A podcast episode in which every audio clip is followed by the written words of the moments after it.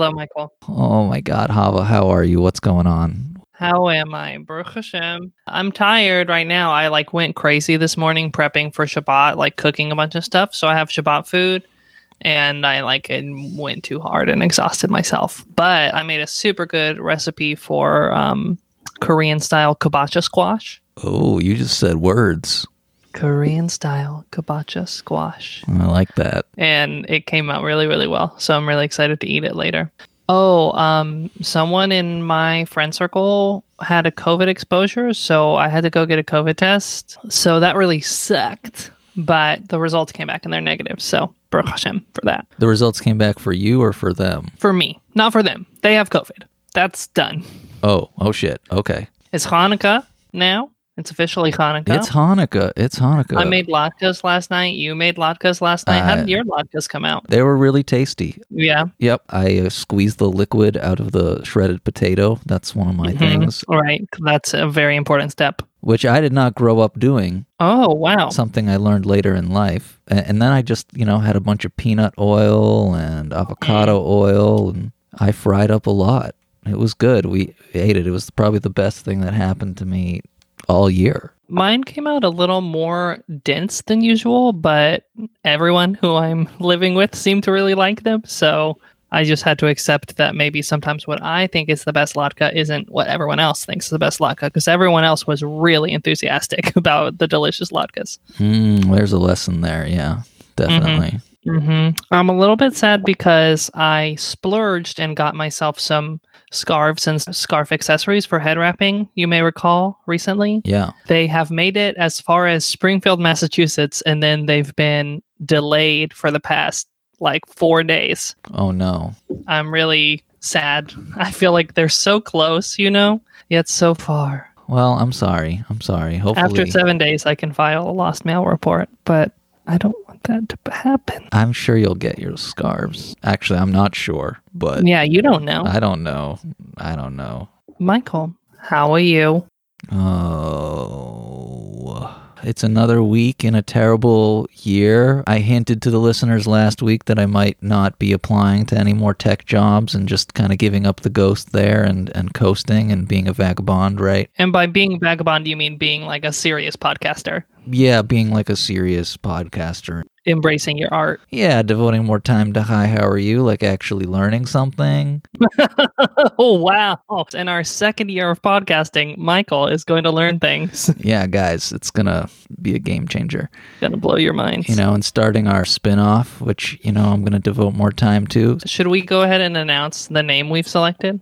Uh, well, well, let's wait a little longer. Let's just wait Okay, we'll save it. Yeah, we'll- Listeners, we'll we'll, it. keep you in suspense, but we have selected a name and it is great. It made my mom laugh when I told her, so I consider to be a good review. It made Sam laugh, and Sam is just like a gremlin. So Mm-hmm. Mm-hmm. anyway, I did have one job interview, like a leftover straggler that I did. Mm-hmm. All right. You know, maybe this will work out. You know, they're not based in Boston; they're based in a midwestern city, so you know they're less annoying. Tech people in Boston are awful. They're way too career oriented. Yeah, I mean, I I hate everything about Boston. So if anyone tells me they're from Boston, that's like an automatic minus five to their reputation with I me. know, I know. Just to put that in context, if you say like I have cookies and you can have a few, that's like plus fifteen. So you know. right. It's possible to overcome it, but do take it personally.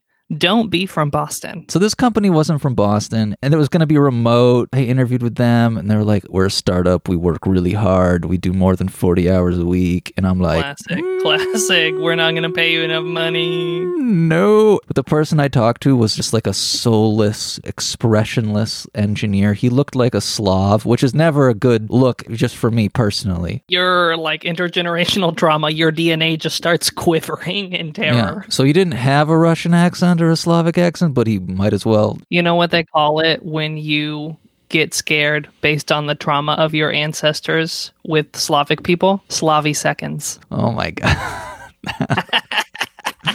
Put that in, baby. Oh my god, that's ridiculous. So, you know, some hours I'm feeling like, yeah, I'm going to be like a weird artist and kind of skate by. And other days I'm like, I'm a total fail son who will never be loved or hugged Right, which is wrong because you're already loved. Hugged, I think, is the more tenuous one at this point because Oh, yeah, yeah. Sam and I don't like break the touch barrier. That's just icky. We don't we don't go there. We don't Right, go there. it's because the sexual tension between you two is so palpable that if you touch, there's no telling what might happen. I know, I know. It's it's like like a kugel of sexual tension. it's like a frozen block of halva. Oof. Oy vey. So you know, that's me. That's me. Let's uh You want to talk about Talmud? Yeah, let's do some Talmud like we do. I always say like, yeah, let's do some Talmud. Look, what what happens if one day I say no? I don't know that, but it'll be a big day for our show. Well, today's not the day. Today I want to do some Talmud. Dear listeners, listenatrixes, we are coming to the the denouement of our Rebbe Meir trilogy, continuing on Eruvin 13b. If you recall, last week we learned about the booty, the booty of Rebbe Meir, and how powerful it was, such that it could enlighten people. Michael, I feel like you had some shit you wanted to say. I feel like you wanted to talk some shit. I did. And I invited you to do it where people could hear you so that we could live out the ancient axiom talk shit, get hit. Oh, okay. Wow. Okay. Uh, well, so talk your shit. well, listeners, I have the privilege of listening to every single episode three times because I live the dream, right? As as you're witnessing right now. Right. Then I edit the dream, and then I listen back to the dream and make sure that it's extra smooth and extra dreamy. In the process of uh, listening, you know, I got to this tension between Hava and me, where Hava's like, "This text means that you know he was looking at his butt and he was inspired by his butt," and I was like, "That's not what it means." And then I started thinking, "Oh." We're talking past each other. Our language is getting in the way, and that we need to have a discussion about what it means when we say, What does this text mean? Uh, sure, sure. right? So, are, are we saying this is what the redactor slash speaker Intended. intended? right. Or, which I think maybe this is what Hava was drawing on, this is what this happens to make me think of in the moment. And that is a valid form of interpretation, and then on some higher plane, that is one of the quote unquote intents of the text is to is to induce weird thoughts in our head and to make us think and make strange connections. I'm gonna throw this at Hava. What do you think? Do you think the intent of the speaker was the butt is hot? No. All right, all right. I do not think the intent of the speaker was the butt is hot, but as we all know, the author is dead. The intentions of the author are irrelevant. I think the text belongs to me, not to whoever first created these words. All right, the text belongs to you. So, what would you say if someone was like, hey, you know what this passage was really talking about? Butterscotch pudding. I would ask them to demonstrate to me how it's talking about butterscotch pudding. The thing about discourse and argument is that we have the ability to engage with and challenge each other's senses of meaning with a text. I mean, it's consensual. I'm not, if they don't want to prove the butterscotch pudding theorem to me, Mhm. then they are welcome to go about their day. But sort of all of Judaism is sort of this coliseum of ideas where we've all sort of consensed to do battle with each other. So I would ask them to contend with me regarding their butterscotch pudding theorem. But if the epistemological source of your butts are sexy argument is this is a holy text, and at on some higher plane, like this thought is arising in my mind because it was intended to arise in my mind when I looked at this holy text, and that thought is that the butt is sexy. Like if that's the if that's the ultimate source, then can't someone just say, "Well, butterscotch, same reason, but butterscotch, baby." I do agree that someone can argue whatever they want from a text. I don't think you're representing my epistemology accurately. Okay, okay, okay. I think we should wrap it up relatively quickly by just saying Michael and I disagree on the methodology of text interpretation. If you have any thoughts about Talmudic epistemology, please let us know. We would love to know. I would love to know. Okay, let's jump into it. This will come up in today's passage as well. So, back on Eruvin 13b, after the infamous Baby Got Back passage, we hear Amar Rabbi Abahu, Amar Rabbi Yochanan. Rabbi Abahu said that Rabbi Yochanan said, which Rabbi Yochanan is the hot one. which is not super relevant, but it's just, I'm just bringing that in as a point of recognition. Talmid haya lo Rabbi Meir usumchus shemo. So there was a student of Rabbi Meir's, and his name was Sumchus, which is just a crazy name. That's weird. We're going to hear about him. Shehaya Omer al kol davar udavar shel tuma arba'a ushmone ta'ame tuma. So whenever there was a matter of impurity, he would give 48 reasons regarding its impurity. Shel tahara tahara. Whenever there was a matter of purity, he would give 48 reasons considering its purity. What's interesting about this paragraph, and we'll have one more paragraph that we get to after we discuss this one a little bit, is that this is a student of Rebbe Meir, but he does the opposite of what Rebbe Meir does, right? In our first episode on Rebbe Meir, we learned that Rebbe Meir would argue that impure things were pure and pure things were impure and give all kinds of reasons for them. Sumchus, the Talmud, the student of Rabbi Meir, is just giving a bunch of reasons to confirm the pure things are pure and the impure is impure. Okay, okay, okay. What what am I supposed to make of that, Hava? I'm not quite sure what to make of it. Part of me feels like it connects to this idea we had about Rebbe Meir being sort of a genius before his time, that even sort of the people who carried on his legacy like weren't quite up to snuff, didn't quite get what he was doing. His students didn't continue to implement his school of crazy halacha. Or the students were doing the crazy thing, but they decided to be less like trolly about it, more sincere Right. about it. Potentially. Part of what gets me here is like, why, after all this talk about Rebbe Meir, why are we learning about his student who didn't do the same thing as him? Yeah, what like new information or intrigue or sexy tidbits of gossip does it add? And it, mm, Mhm. it kind of it falls flat. It's like finding out that someone kissed a boy and then they like held hands afterwards. It's like, well, it doesn't excite me. That that That's doesn't. not sexy.